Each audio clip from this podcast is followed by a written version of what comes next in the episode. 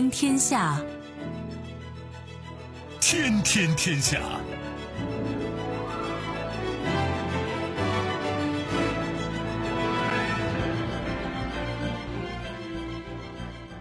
历史穿行者，新闻摆渡人。各位好，我是重阳，这里是天天天下。世界纷繁复杂，新闻随时发生。来看今天值得我们关注的几件事情。更上层楼，中国正式启动六 G 研发，经验丰富，中国专家将参与巴黎圣母院修复工作。说到做到，伊朗今天向核设施离心机注入油气，正式开始铀浓缩活动。又有爆料。波音787供氧系统可能有问题，几件事情都颇值得玩味吧？让我们一一道来。收听我们的节目呢，你可以用传统的收音机，也可以使用手机，欢迎选择即时客户端，也可以选择蜻蜓 FM、喜马拉雅 FM 或者企鹅 FM，搜索“重阳”，可以收听我们的节目回放以及其他相关内容。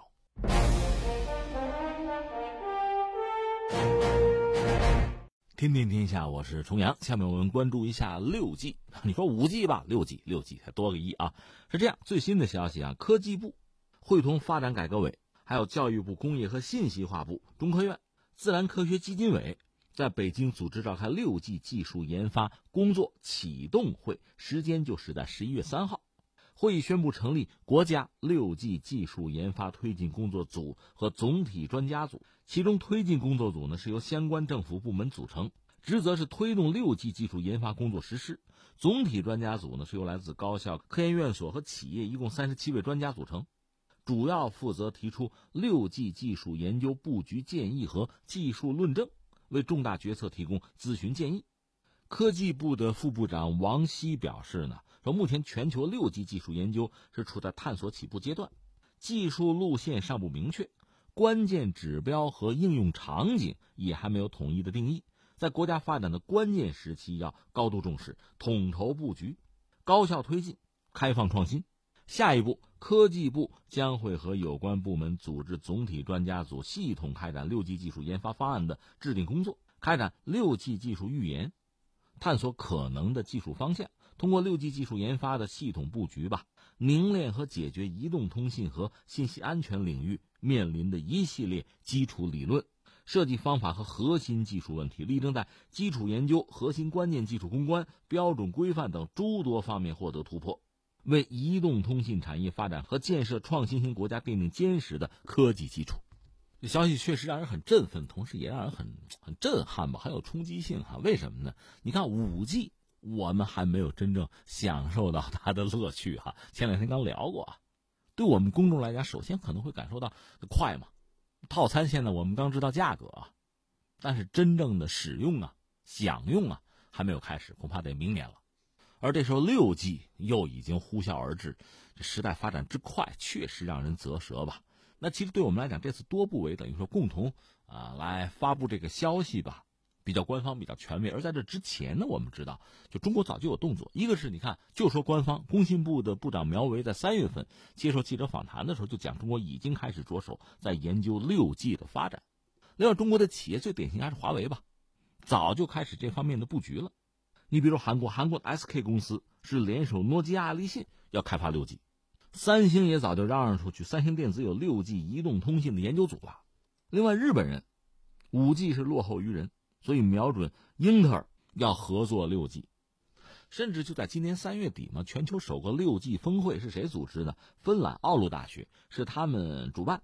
全球首个六 G 峰会已经开过了，三月二十四号到二十六号，多国吧，二百多位相关的专家、顶级高手吧，在莱维，就是芬兰的莱维开这个会。从这个会上传来一系列的消息吧，一个是日本在六 G 的领域是走在世界前列，用更高频段的通信。这可能是六 G 的关键技术之一了。广岛大学在全球是率先实现了基于 CMOS 低成本工艺的三百吉赫兹频段的太赫兹通信。另外，日本在太赫兹等等各项电子通信材料领域号称叫独步天下，几乎是垄断地位，这成为它发展六 G 的独特的优势。德国方面有的大学也拿出来比较成熟吧、很具体的太赫兹的通信技术。还有大量的企业，像这个阿里信、诺基亚什么的吧，法国电信哈，都谈到了所谓六 G 愿景，重点是集中在宽频谱、高速率、超低时延、超远距离、超低功耗和基于 AI 的应用方向，大家一致性是比较高的。至于中国方面，在这次这个会上，我看这个中国电信、华为、中兴、清华大学有关专家也有自己的一些阐述吧，就谈到中国在五 G 和六 G 时代提出的规划，呃，逐步要实现所谓全覆盖、全频谱、全应用这样的目标。我看了一下华为，华为是认为六 G 时代要超出五 G 时代所谓物联网这个概念嘛，实现万物互联，简称叫 LE。就是要实现人文社会和外部物理世界紧密的连接，所以六 G 的数据呢，不是一个一个的大数据，很可能是无限的小数据汇成大数据。华为提出来说，在通信维度方面呢，除了更高的速率、更宽的频谱，六 G 应该是拓展到海陆空甚至是水下空间。硬件方面呢，无线的角色是更重要。随着通信频率提高吧。天线会越来越小，甚至可能做到每颗芯片都有属于自己的天线。这对材料要求会很高，对材料啊加工的精度啊，就提出很苛刻的要求了。软件方面呢，人工智能在六 G 通讯之中肯定是重要角色。其实目前五 G 在工业界推广已经开始，在学术界的讨论呢，这就成为过去式了。所以六 G 的研究就此开始，也正当其时。说起来真是很有意思啊！我分三点说吧。第一点我要说什么呢？一个是大家都很着急，都卯足了劲儿。你看，无外乎是两种人，有的呢在五 G 的竞争中我领先了，那我在六 G 的这竞争之中，我不能丧失自己好不容易得到的领先地位啊，那我得百尺竿头更进一步啊。这是有些人的这个态度，这你可以想象。那有些呢在五 G 时代落后了，能不能在六 G 时代扳回这一局，还是和这个。先进的、先发的这个国家经济体啊，或者企业呀，拉开更大的差距，以至于翻不了盘、挽不回局面。所以你看，相关的各国哈都卯足了劲儿，确实都很着急。因为五 G 时代，我们现在眼睁睁的看到这个争夺呀，相当之激烈，这个争抢到白热化的地步。某些国家、某些大国甚至不惜用国家机器，甚至不惜用外交手段对。某些企业进行打压，这我们看了之后相视一笑吧。到这个地步，为什么呢？事不关己就高高挂起了嘛？那显然是性命攸关啊！所以这个竞争之激烈，完全是我们可以想象得到的。这就是我们说的，你别以为某些人啊，某些国家领导人就是为了看场电影，下载快一点，那背后是什么？五 G 背后是巨大的利益啊，是产业链，是就业，是一个国家的国运嘛。这我们都明白，这是一个层面。再一个层面，我们讲什么呢？这六 G 吧，其实谁有都说不清楚它到底是什么。其实五 G 你就说得清楚吗？五 G 我们也还说不清楚。虽然我们节目扯了好几回了，但是真正，你说当年 PC 机进入我们生活意味着什么？智能手机啊，二维码进入我们生活意味着什么？现在我们动不动什么电商啊，就双十一要到了，什么朋友圈啊刷呀，就我们现在是天天在用，耳熟能详。可是。当智能手机刚出现的时候，你会想到这些东西吗？这些应用，真正接地气的东西，和我们真正产生密切联系的这些东西，它是有赖于基础设施建设之后，有大量的这个厂家呀、商家呀、消费者，甚至啊，相互的激励、相互的碰撞，开脑洞，最后研发出这些东西，它改变我们的生活。整个这个过程啊，这是个历史进程。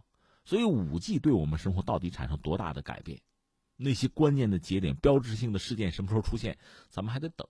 但是六 G 你又不能放松，而六 G 到底是什么？其实我们现在并没有真正想清楚。但是等你想清楚，恐怕别人就做出来就晚了，那就得抓紧。说起来很有意思，我就想起这个，比如研发的这个飞机啊，五代机。现在全球范围内能玩五代机的就这么几个国家，美国有两款，我们都知道 F 二、F 三五，它是研制了 F 二之后，它不卖。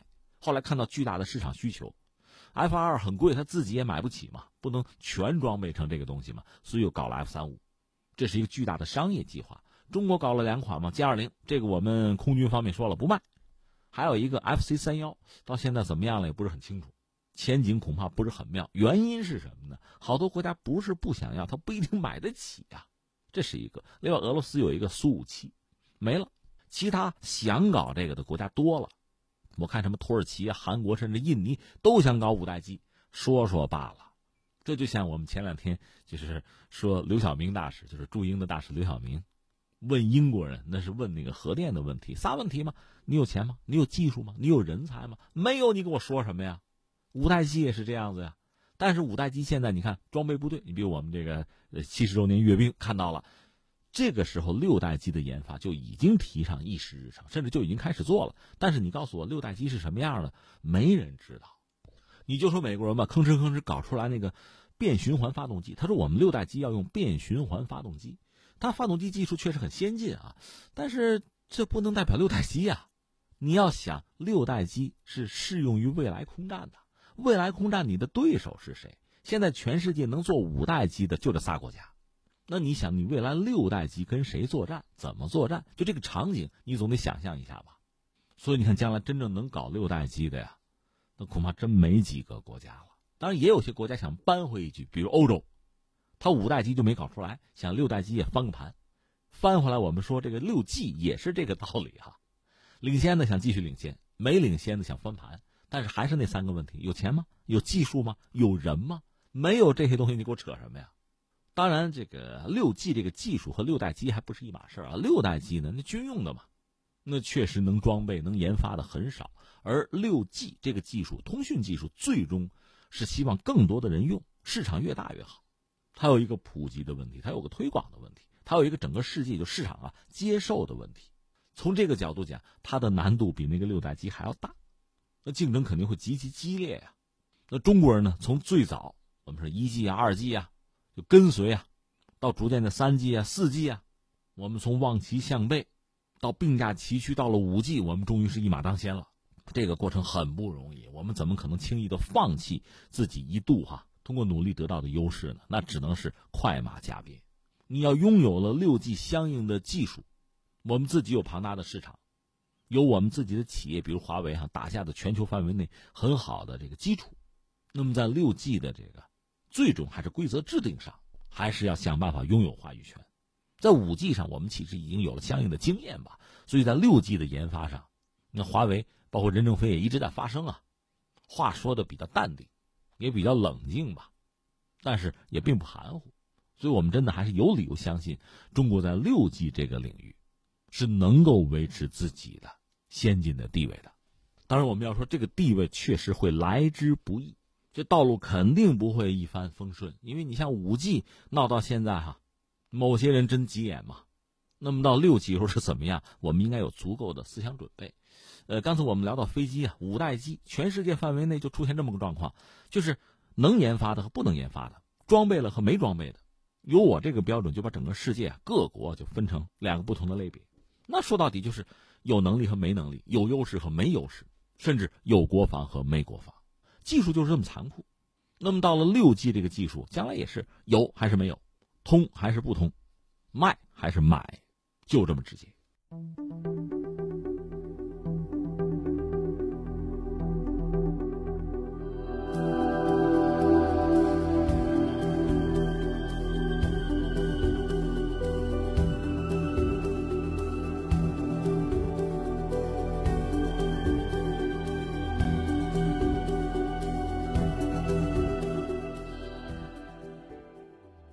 历史穿行者，新闻摆渡人，这里是天天天下，我是重阳。关注一下法国吧，关注一下巴黎圣母院的修复，还记得这事儿吧？今年四月份，巴黎圣母院惨遭火灾啊，之后呢就有一个修复的问题吧。中法文化遗产主管部门曾经多次有函件往来，讨论合作设想。巴黎圣母院是法国乃至欧洲的文明象征之一。这个火灾之后修复工作，法国人当然高度重视了。另外，国际社会也非常关注。现在最新的消息是什么呢？中法双方六号在北京签了合作文件，就巴黎圣母院的修复要展开合作。中国专家会参与巴黎圣母院的修复工作。根据这份文件呢，中法双方呢在二零二零年确定巴黎圣母院保护修复合作的主题模式和中方专家的人选，尽早派驻中国专家。和法国团队共同参与现场的修复工作了。另外，文件还明确，中法双方将就陕西的秦始皇陵兵马俑的保护展开技术和科学交流，包括培训项目。那这个新闻当然很有意思了，也非常引人关注吧。那你说，这为什么法国人约中国人参与这个合作，就修复巴黎圣母院呢？那我理解无外乎是两点，一个叫什么呢？叫关系好。什么叫关系好？就是中法呢在文化交流这个层面，其实就算源远流长吧。这关系，就说巴黎圣母院，它是四月十五号着的，对吧？火灾发生以后，习近平主席还向马克龙总统致慰问电。中法的文化遗产主管部门是多次有函件的往来，讨论合作的设想，啊，关系好。另外呢，有本事吧？中国人在这个古文物啊、古籍的修复上，确实有自己的经验。其实这个想很容易想通，因为中国是一个历史悠久的文明古国嘛，几千年的文明史我们没有断代，所以涉及到各种文物啊、古迹啊，这种保护啊、修复，我们显然一个是重视，我们有传统有情怀，再就是我们有相应的技术，在历史上看，你就针对各种各样的材质、各种性质的这个文物啊、古迹啊，我们的经验相当丰富了。你看，从中国历史上看吧。就我们的这个文物保护涉及到的，你青铜器这类的东西、甲骨文这类东西，我们都是要研究的。另外，像什么就建筑啊、木质的、琉璃、玻璃、什么石质这些材质的文物保护修复，我们是有比较高的。一方面，理论研究上我们是有相当积累；再就是实践上我们有经验，技术方面我们有支持，人才方面有储备。我们在这方面受过良好教育的，是相关的学者呀、研究人员呀。论质量，论这个人数规模上，包括大量优秀的工匠哈，在这些方面我们有足够的储备啊，而且涉及到对历史的尊重啊，对文物古迹的这种保护啊，这种理解，应该说中国是非常独特的。可以举两个例子，一个是什么呢？就说这个梁思成先生，梁思成、林徽因，这不神仙眷属吗？当年在二战后期，就是美国轰炸日本本土的时候。这后来是梁思成的学生和他第二任夫人，就不是林徽因啊，第二任夫人曾经有回忆录，就讲到这么一个事儿，就是梁思成曾经建议，就是盟军轰炸的时候啊，把奈良和京都避开。当然后来以讹传讹，说美军扔原子弹啊，为什么没炸东京啊，炸什么长崎啊，炸了广岛啊？这梁思成画的圈这应该不是，说到底还是京都和奈良。为什么呢？就是大量的木质建筑啊，而且是和中国唐代的建筑风格是比较接近的。其实要论国仇家恨的话，是断然他不会这么做，因为林徽因一个弟弟，就是当时空军的一个飞行员就阵亡了，所以和日本人你论起来是有国仇家恨的。那之所以这么做，还是因为把奈良啊、把京都啊那些木质建筑吧，看作是人类文明的很重要的遗产。那应该说还是有胸怀吧。从这个角度来看，还是需要保护，不要毁掉，这是一个啊。另外，我们说现在的事情，就是中国的工程师和工匠嘛，参与到全球范围内多个古迹的保护，而且取得了非常好的效果。那最值得聊的就是吴哥窟嘛。话说呢，是在一九九三年，吴哥窟历史我们就不介绍了啊。就是吴哥古迹保护国际行动，这是一九九三年起步，中国是比较早，最早就。呃，作为参与者就加入了，从那时候到现在已经过去二十六年了。中国是先后完成了像这个周萨神庙，这个旅游景点已经开放了，我们很多同胞就能够去看，看的时候很骄傲，因为是中国人帮他们修复的，对吧？周萨神庙还有这个茶焦寺这两个大型的保护修复项目是中国人帮助完成的。去年的吴哥古迹的最核心的遗址就是他那个王宫遗址啊，全面保护修复也交给了中国人。中国工作队帮柬埔寨来完成，这个吴哥遗址呢，是一九九二年给列到世界遗产名录里去。当时柬埔寨呢内战算是算停下来了吧，多年战争加上之前得有五百年的时间，这个荒废啊，所以吴哥古迹是在一个完全濒危的状态。当时柬埔寨也没钱也没技术，就求助于国际社会。一九九三年呢，柬埔寨和联合国教科文组织就发起一个拯救吴哥古迹的国际行动。这算是人类有史以来规模最大的国际文化遗产的保护行动。这次行动呢，法国和日本呢是吴哥古迹国际行动里边的这个两个占主导地位的国家吧。这个古迹保护和发展国际协调委员会里边，他们两国是做联合主席，就他们出代表吧。这个委员会协调之下，多国参与，大家各自分配啊，就领任务啊。你看啊，日本保护修复了巴戎寺，还有这个小吴哥寺。那个藏经阁，法国保护修复八方寺，还有西梅奔寺，德国保护修复神牛寺，还有小吴哥等等石刻；美国保护修复巴肯山，还有圣剑寺。呃，吴哥应该讲是东南亚历史上最大最繁荣的王国之一，就是高棉王国那个皇家的中心吧。一百多年前被法国人发现的那个遗址啊，其实那个地方已经完全被密林给覆盖了，所以法国人对这事儿比较热心，因为发现比较早嘛。那分工之后，各国实际上也就在比拼吧，比拼谁的技术，谁的这个成果最好。那这里面确实中国是非常独特的一个国家，因为一个和柬埔寨是邻居，关系也非常好。另一方面，你知道，在历史上讲，柬埔寨它就没有自己的历史。其实我们中国很逗哈，周边非常多的邻国，你说他们要找找自己的历史哈，查查自己曾经从前的那个故事怎么办？找中国，柬埔寨就是这样。古代柬埔寨就没有修史的传统，反而中国人帮他们记录了很多东西啊。比如我们提一个人叫做周达观，这算中国人什么时候的？元朝的。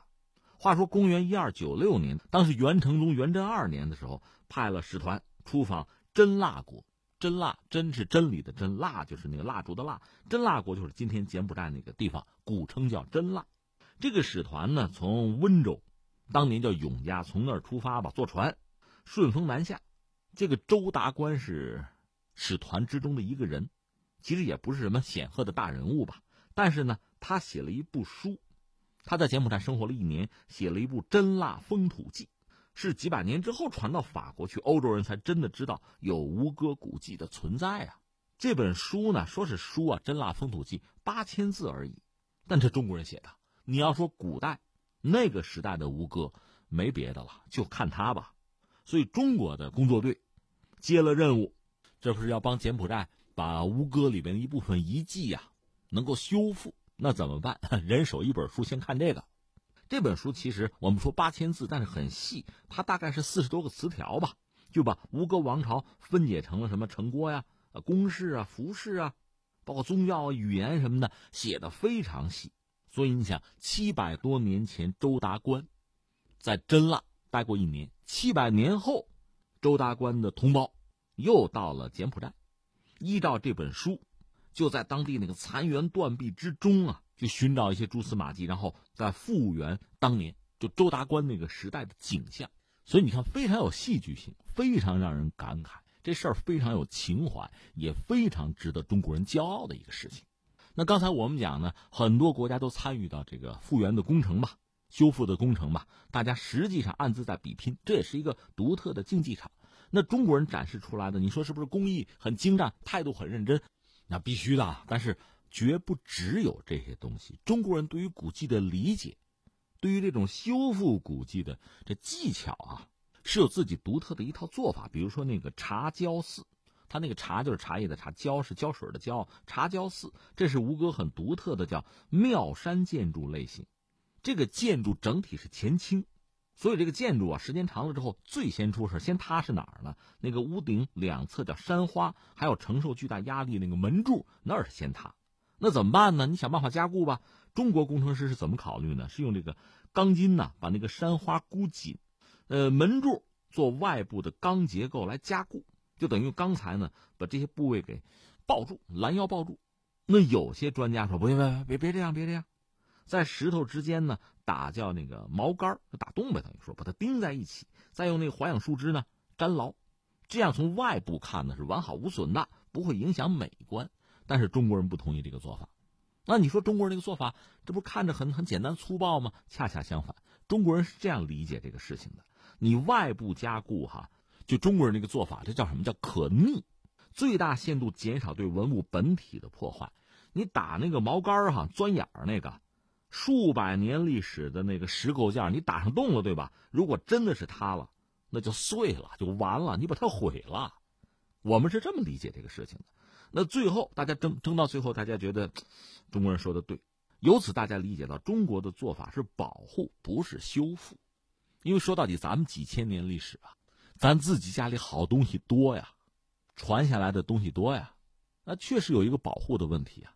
你说今天我们掌握最先进的技术，那再过若干年可能又落后了，可能对这个文物来讲啊，你今天的所谓保护那是破坏了，而且不可逆，所以你要留后手，留余地啊，这叫负责呀。那你说是这样吗？真是这样吗？历史上看，就是上个世纪二三十年代的时候，水泥在这个古建筑啊复原啊修复过程中，水泥啊经常用。但你看现在呢，现在不用了，因为它对文物的影响，实际上，咱说难听点就是破坏嘛，它不可逆呀，所以别用了。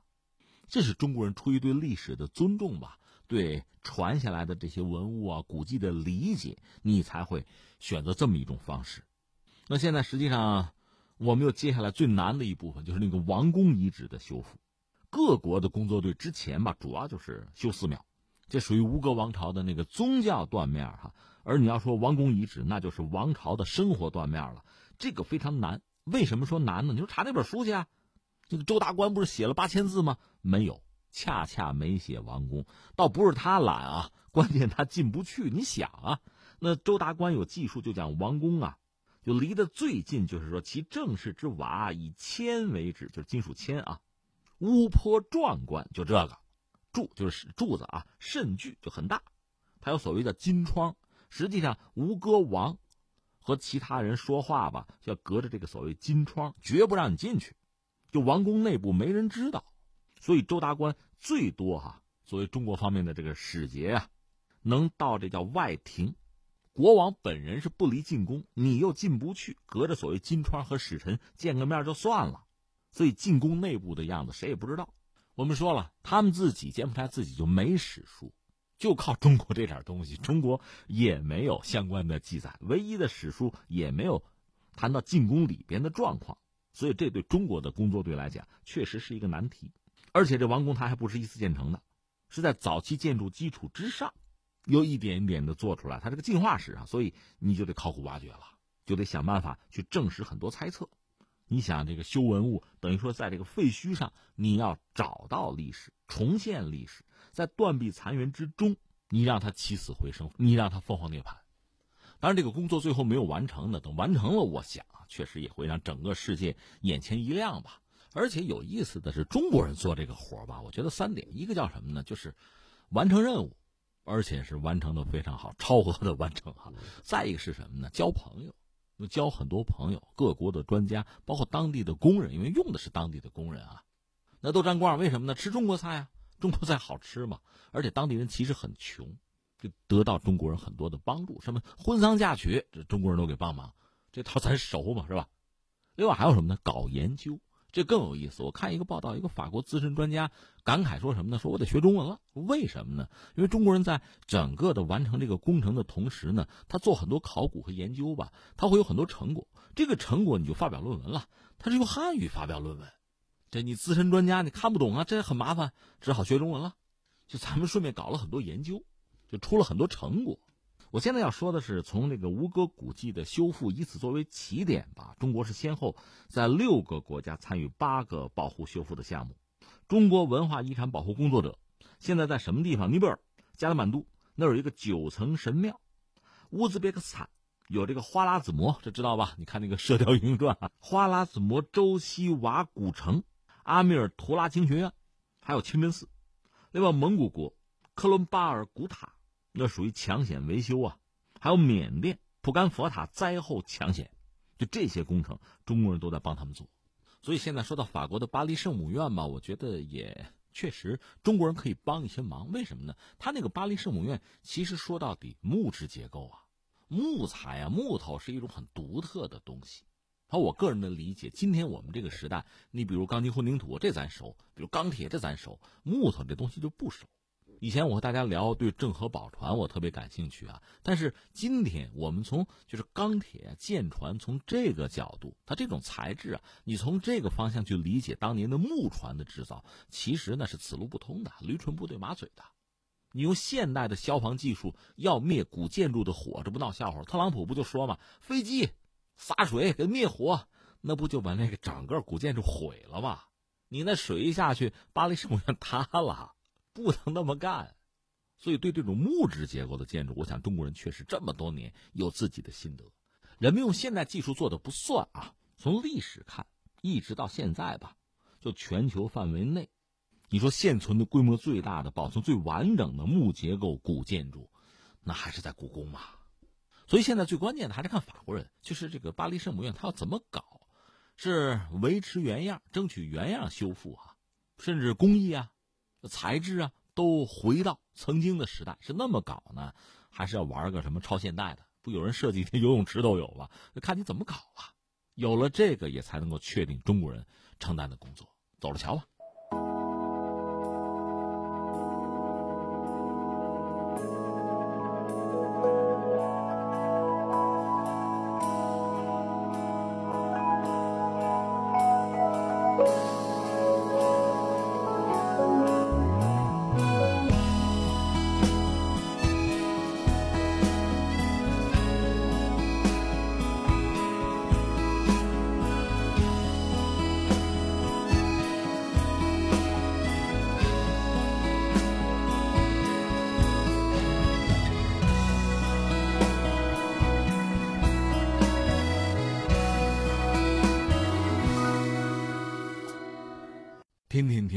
是重阳，咱们继续啊。下面我们看哪儿？看看伊朗吧。有一阵没关注伊朗了。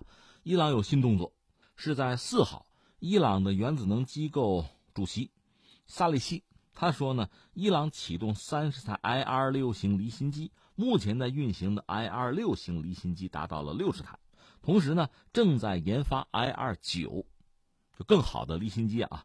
那欧盟、德国的官员在呼吁伊朗方面保持克制，敦促伊方遵守伊核协议。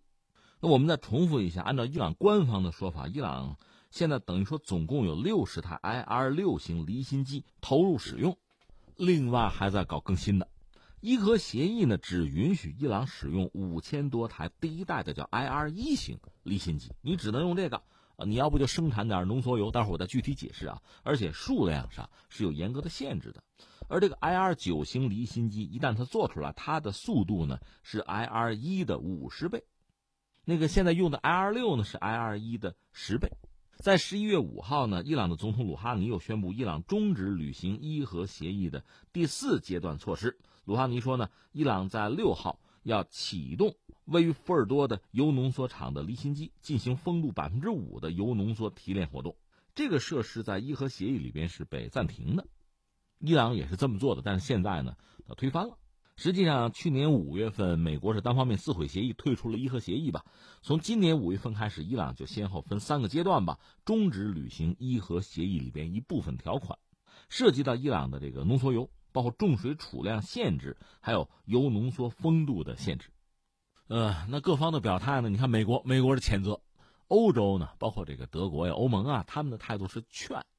就伊朗最好留在伊核协议里，你你不要在这出格啊！中国方面呢比较冷静的做了一个评论，说什么呢？说解铃还须系铃人呐。那对我们来讲，我们节目要关注的是什么？就是伊朗的核能力现在到底是一个什么状况？我们看看能不能做一个评估吧。就这个麻烦会有多大？我们讲过有个伊核协议嘛，伊朗是签了，当时的各方都签了，还包括我们中国在内啊，包括俄罗斯，包括欧洲啊。还有美国，但是美国退出了，美国撕毁了伊核协议，那伊朗就放了话，就是等于说，在美国撕毁伊核协议的情况之下，我呢也不能完全的老老实实受这个协议的约束。那这个态度本身是给欧洲压力，因为美国随即对伊朗展开了制裁。美国也是希望伊朗回到谈判桌谈一谈，但是美国要价非常之高，最早是提出十二个条件嘛，对伊朗来讲，那答应了是丧权辱国啊，不可能的。所以，从伊朗的角度讲，谈都不要谈，你们美国人说话不算数，绝不单独和你们谈了，这是一个僵局。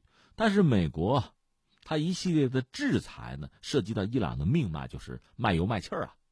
所以他希望欧洲呢，能够履行承诺，当然，欧洲也希望他履行承诺啊。可是，欧洲又无力约束美国，就这么一个格局。那伊朗就说呢，我有一个时间表，如果美国人撕毁协议。那我也没办法完全的、永远的、单独的去恪守这个相关的条款，所以开始逐渐的有一些改变吧。按照伊核协议的说法，刚才我们不是说了吗？它这个离心机啊，老式的离心机可以有一点，那么浓缩铀的生产呢，呃，两个指标，一个是你这个浓缩铀啊，三百公斤以内吧，就是要低于三百千克，你别储存太多啊，这是一个坎儿。另外呢。光说有这个浓缩铀，浓缩铀这个浓度、风度或者叫纯度是多少呢？百分之三点六七，这是一个坎儿。那如果说伊朗要表达自己的不满，表达自己对这个标准的打破呢？一个是我超过三百公斤，三百零一公斤就是超过，对吧？那个百分之三点六七，我到个百分之四、百分之五就是超过。所以伊朗现在是通过这种方式表达自己的不满，也是向主要是向欧盟吧施加压力。那么大家都能算得出来，从技术层面看呢，伊朗呢让这个浓缩铀的丰度，比如达到百分之九十，就是武器级的啊，装到核武器上用的，允许它是百分之三点六七嘛，三点几啊、四啊、五啊，这个核电厂是能用的。但是你到百分之九十，核电站都不能用了，那就是装到原子弹里面用了。大家算呢，伊朗要是让浓缩铀的丰度吧到百分之九十，这确实有有一定的难度。但是并非不可逾越，有推算呢说，按照目前的速度吧，伊朗在不到一年的时间，是可以拥有足够多的高浓度的铀。如果伊朗启动两万台离心机，就是老式的离心机啊，就进行铀浓缩，这个过程就会加速。当然，它现在有三分之二的离心机还封存呢，就没有用。如果它也放弃那个伊核协议啊，就撒开了全部使用的话，那这个进度肯定会加快。如果我们算上伊朗现在封存的那些，就三分之二的离心机，它大概能有一万四千台。最新的那个 I 二九不还在研发吗？就说没有这个最新的，六个月的时间，它大概能够拿到制造一枚核武器的百分之九十以上的高浓度的就浓缩铀啊，高丰度吧。欧洲担心的就是这个，因为对伊朗来讲，它是有中程导弹的，是能够覆盖欧洲的。那下面我们再说，就是一个所谓拥核有核的国家，它的几个技术上的。台阶或者门槛吧，你看是这样啊，一个你得有核材料，就最好你家里有油矿。你比如朝鲜就很有意思，它这个石油啊，这个资源非常贫乏，但它有煤，另外它有油矿。伊朗呢，一度呢，它本身啊这个油矿比较贫乏，而且品质也不是很好。以色列就高度的紧张，就盯着伊朗在自己国内，人家在国内你还管不着吧，就进行这方面的勘探，能不能找到油矿？伊朗是有的。另外可以想象，在之前就是。呃，他虽然一度是被封锁吧，只要有可能，他会想办法从国际市场啊，通过公开或者说其他什么方式吧，获得一些核材料，攒着吧。你看，这是最初的这一步啊。呃，那你说你研发核弹能不能造出来，这是一码事儿啊。即使造不出来，如果你有所谓脏弹，这个脏是肮脏的脏啊，这个也够吓人的，也是一种威慑。所谓核弹呢，就是核爆炸嘛。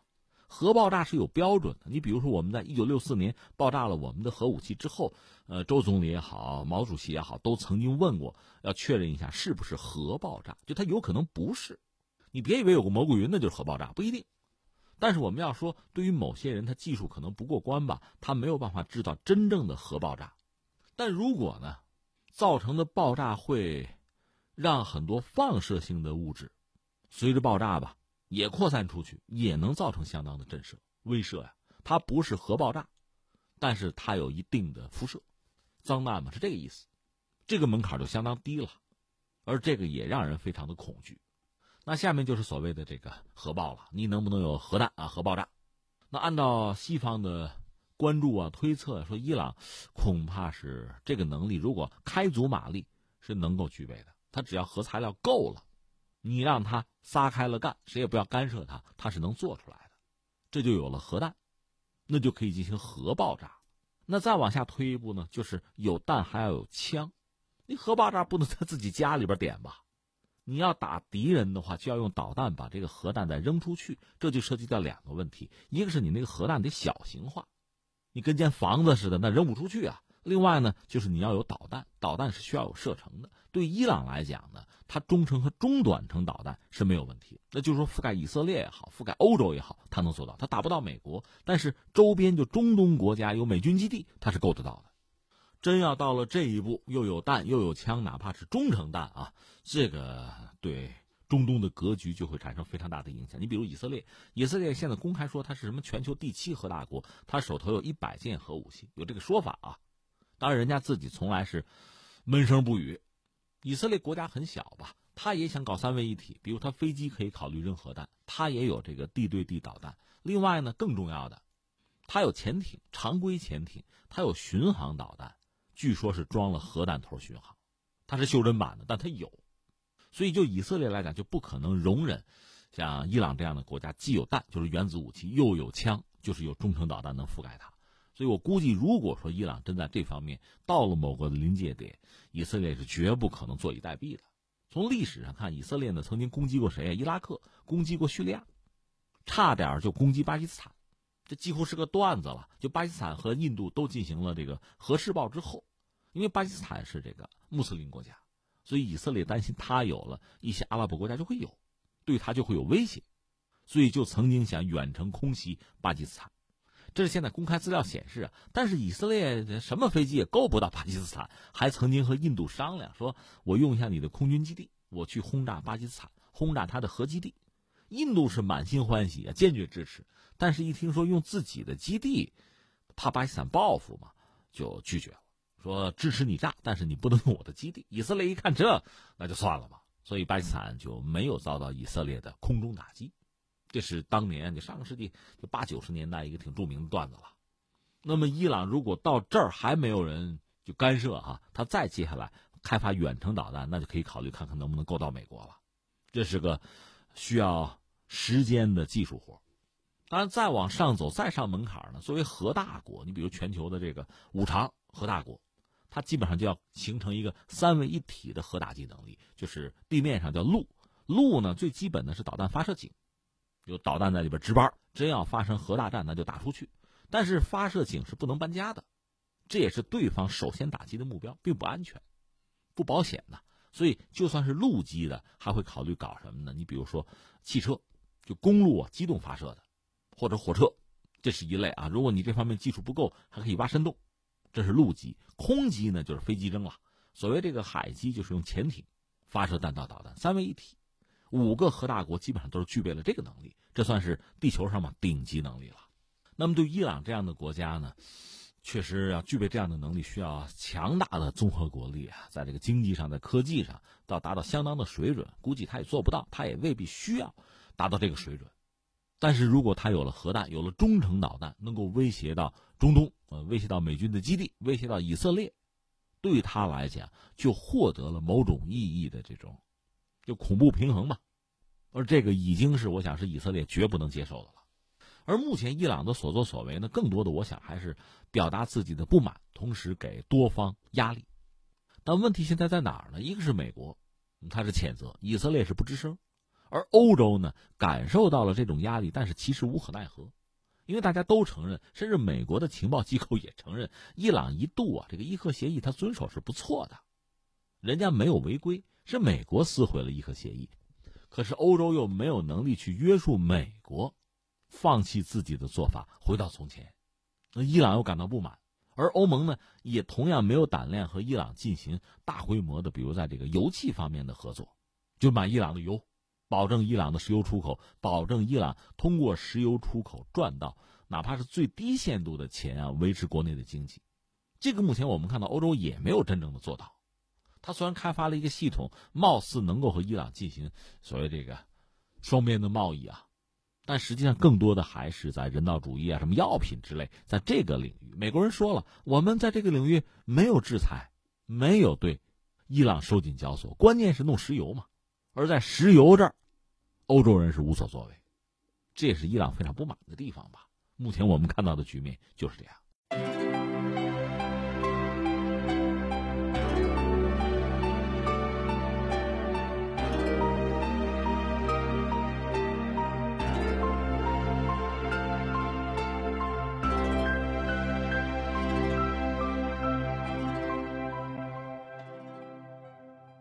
听听天下，我是重阳。下面我们再关注一下哪儿啊？看看美国的波音吧。波音啊，这猛料不断，又有最新的消息，又不是什么好消息。这是英国 BBC 的报道，说美国波音公司一名前质量控制工程师，这可是比较专业啊。他爆料说，波音旗下787就是那个梦想梦想客机、梦幻客机，它的氧气系统有问题。如果机舱突然减压的话，乘客可能会缺氧。吓人哈！这个工程师说呢，波音一家工厂的生产线上是故意安装了有缺陷的部件。目前呢，波音公司是否认了这个人的指控，表示说所有飞机都是按照最高的安全和质量标准制造的。咱们先看这个事儿啊，这个曾经做了波音质量控制工程师的叫做巴奈特，他是爆料者，他说呢，他曾经安排波音研发部门所做的测试显示，三百个氧气系统里面七十五个是故障的，那总数四分之一的氧气系统可能出现故障，在需要的时候可能无法工作。他说呢，尽管客机突然减压事儿啊不常见，但是确实会发生。二零一八年四月呢，有一架西南航空就美国的啊，这个飞机被损坏的引擎碎片打中了，有一扇窗户炸开了。坐在窗户旁边的一个乘客还受了重伤，后来死掉了。那其他乘客呢是能够靠紧急氧气来供应，倒是没有出问题。那么波音公司是因为急于生产，组装过程很匆忙，所以有质量不及格的一些零部件也被故意装到飞机上。他就说他试图进一步调查这个事但是遭到了波音管理层的阻挠。二零一七年。他向美国联邦航空管理局，就那 FAA 啊，就抱怨说没有人采用任何行动来解决这个问题。但是呢，FAA 说他无法证实这个说法，因为波音公司当时表示说正在处理这个事儿。那波音呢，对这个巴奈特的说法是否认的，但是承认在2017年的时候呢，曾经发现供货商提供的一些氧气瓶没有正常的运作，但是已经被移除了。这个巴奈特在波音干过三十二年呢，二零一七年是健康理由吧退休了。你看这个事儿，这个事儿又是各执一词啊，涉及到三方嘛，一个是 FAA，一个是波音，一个是这个巴奈特。另外，关于波音还有一个消息是这两天呢，就是因为波音现在这个状况不佳嘛，CEO 是放弃了自己的奖金，他就是丹尼斯·米伦伯格吧，他宣布放弃数百万美元的奖金和股票奖酬。以求恢复人们对自己的领导能力的信心。之前，这位米伦伯格刚刚在美国的国会经历了一场这个质询啊，主要的这个话题就是去年十月份狮子航空不摔了一架飞机吗？另外，今年三月份埃塞俄比亚航空也摔了一架飞机啊。有这个美国的国会议员在为期两天的听证会上就说：“米伦伯格，你这辞职吧。”还有人说：“你奖金太高了。”二零一八年呢发生了狮航的空难吧，他的奖金，二零一八年啊。拿到最高的奖头两千三百四十万美金，比前一年前一年是一千八百五十万还要高，所以他现在放弃奖金呢，是在这个呃质询之后吧，做出的一个姿态吧。但是这个能不能挽回人心是另一码事儿反正他表了这么一个态。那现在我们讲波音的麻烦啊，现在看来比我们想象的要复杂，要麻烦的多。你看啊，嗯，我们刚才讲的。埃航和世航摔了两架飞机，都是波音737 MAX 系列。当然，事儿出了之后，大家也很焦虑，这飞机不敢坐了，等等等等啊。呃，是这样啊，我们说波音737是一个非常老的一个设计了，只是在前段时间出于和空客的这个竞争的考量，在非常短的时间呢，为了抢回订单嘛，就是波音737基础之上搞了 MAX 系列。用最通俗、最简单的语言讲，这不是很精确了啊。就是737 MAX 系列呢换了新发动机，保证了它的航程啊、经济性啊、舒适度啊等等。但这个发动机呢直径大、更沉，所以对飞机的重心就有影响。为了解决这个问题呢，软件做了一些重新的设计啊调整，但是呢没能解决好这个问题，而且飞行员培训也不够，这导致两架飞机出了问题。所以一直以来一说波音出事指的是737 MAX 系列。而这个 MAX 系列呢是比较新的飞机，换句话说，那几十年了，这个波音737哈，老的波音737应该没事儿，这是我们的一个判断啊。但是这个判断现在也不靠谱了，为什么呢？老的波音737也发现麻烦了。其实目前全球范围内啊，波音737 MAX 系列可能卖了不到四百架，就是运营的是三百多架，当然大家都不敢飞了，都停了啊。这三百多架飞机呢，其实对整个全球的这个航空业来讲，造成很大的麻烦，但是不是不能克服。你比如我是一个航空公司，我手头这个 MAX 系列都不让飞了啊，那我其他的飞机想办法怎么补窟窿吧，就维持运营啊，这个基本上能做到。但是如果说老的波音737，比如最著名的杠八百，就是所谓的波音737 NG，这个系列在全球得有四千多架在飞。如果就是老的七三七，整个什么有杠什么七百、杠八百、杠九百，整个加一块六千多架。如果这个老飞机也出了问题，这事儿就大了。那你说啥意思？出问题了。话说一架波音七三七 NG，就在上海波音改装维修工程公司进行那个七三七 NG 客机的改装货机这么一个工程过程中发现问题了。这飞机是九八年交付的，算是老飞机。飞了二十年嘛，再做客机可能不合适了，呃，改装成货机啊，再发挥一段余热就可以退了啊。本来是这么想，结果发现飞机上出了一个重大的问题。它是这样啊，你看你想象一下，机身和机翼两个飞机上最重要的部件是吧？它得组合到一块儿，那个组合的地方呢有一个波叉结构，现在是发现那个结构出现了裂纹，应该说这是极其致命的。原来呢，就是相对懂行的人会认为，这不出事儿的是 MAX 系列，那是新的，修改设计之后吧，带来一系列的麻烦。老飞机都飞了十年、二十年，甚至三十年了，老飞机比较靠谱，已经久经考验了吗？现在这不是飞了二十年的飞机，大家一查查出事儿来了。因为所有的这种客机改货机都是在上海完成，所以上海有机会发现这个问题，这大家庆幸去吧，因为已经发现了裂纹嘛。就这个飞机带着旅客飞来飞去，那就可能出事儿啊！好在是还没有，在改装的时候发现了。那接下来庆幸的就是未来的这个做货机哈，这个机组成员，如果发现不了，那要老命了。更有意思的是，有一个也不透露姓名吧，一个参加过那个七三七 NG 设计的工程师，就说他也想不到怎么回事，飞个三万起落架次，这个结构就产生裂纹，因为这个地方太重要，它是全寿命，就这个飞机飞多久。这个部件就安全得给我挺多久？得多少呢？一般是九万架次就起降了，结果三万就出事儿了，这没法解释。那现在的状况，你说是不是就这一下查出来了？偶然现象呢？澳航，澳大利亚，澳航现在是也发现它七三七 NG 机队存在同样的问题，是呼吁整个系列全球停飞。澳航现在在喊这个事儿。呃，澳航其实韩国也发现这个裂痕停飞啊。韩国方面好像没有报那个飞机的机龄，澳航呢，它是这样对两万两千六百起降架次以上的飞机做了检测，三十三架飞机里发现有三架有问题，所以这头大了。所以我们大概总结一下三点：第一点要说什么呢？就波音这个问题啊，出问题不只是简单的以前我们关注的那个 MAX 系列，不只是七三七 MAX，包括更老一点的七三七 NG，就是杠八百啊，现在看来也存在问题。那这个问题已经被发现，那它会产生什么影响？我们要说这个非常之大。那七三七 NG 这个系列在全球得有四千多架飞机在飞啊，但这里面有两种情况啊，涉及到一个飞了多少个起降架次，那可能飞三万以内的是安全的，我们就这么说啊。哎，中国的机队还占了这个便宜，因为都是新飞机，还好三万以内啊起降架次，老一点的飞机，这不是澳航吗？它两万多次，近三万次，他一查有问题。这会带来个什么麻烦？就是全球整个的航运业会出大麻烦，因为七三七这个老的这个 NG 系列是主力啊，所以它真出问题，这搁车哈撂下了，那么对全球的航运都会带来非常大的麻烦。这个麻烦波音是赔不起的，明说吧，那挺致命的一个事情。这是七三七整个这个系列啊，另外七八七，刚才我们讲有工程师就是做质检的。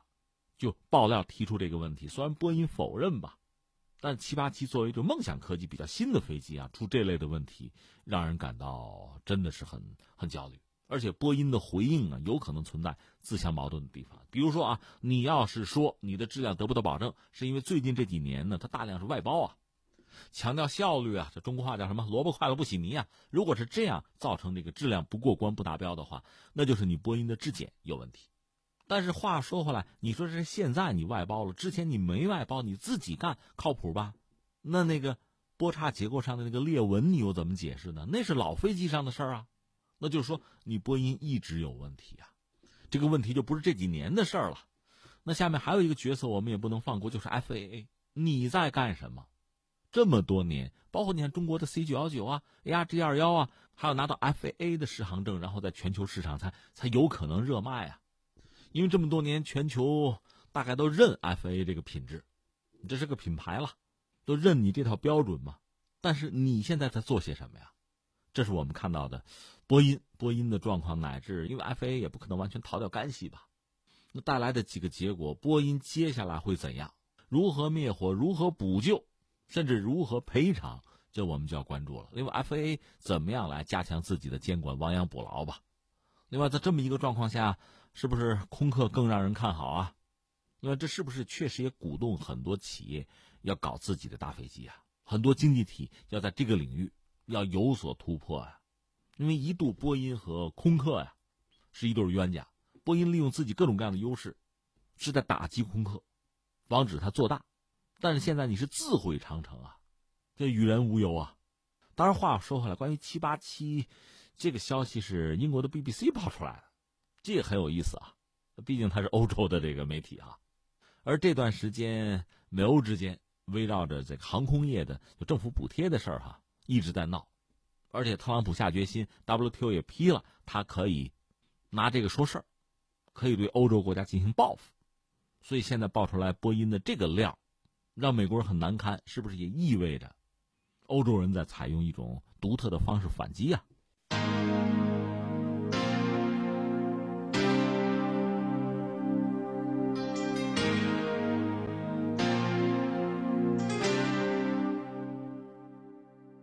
各位，以上是今天节目的主要内容。我是重阳。最后再提醒各位一下，收听我们的节目呢，可以用收音机选择调频幺零四点三河北综合广播。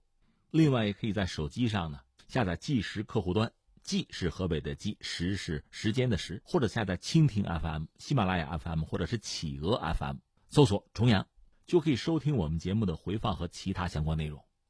以上是今天节目全部内容，我们明天再见。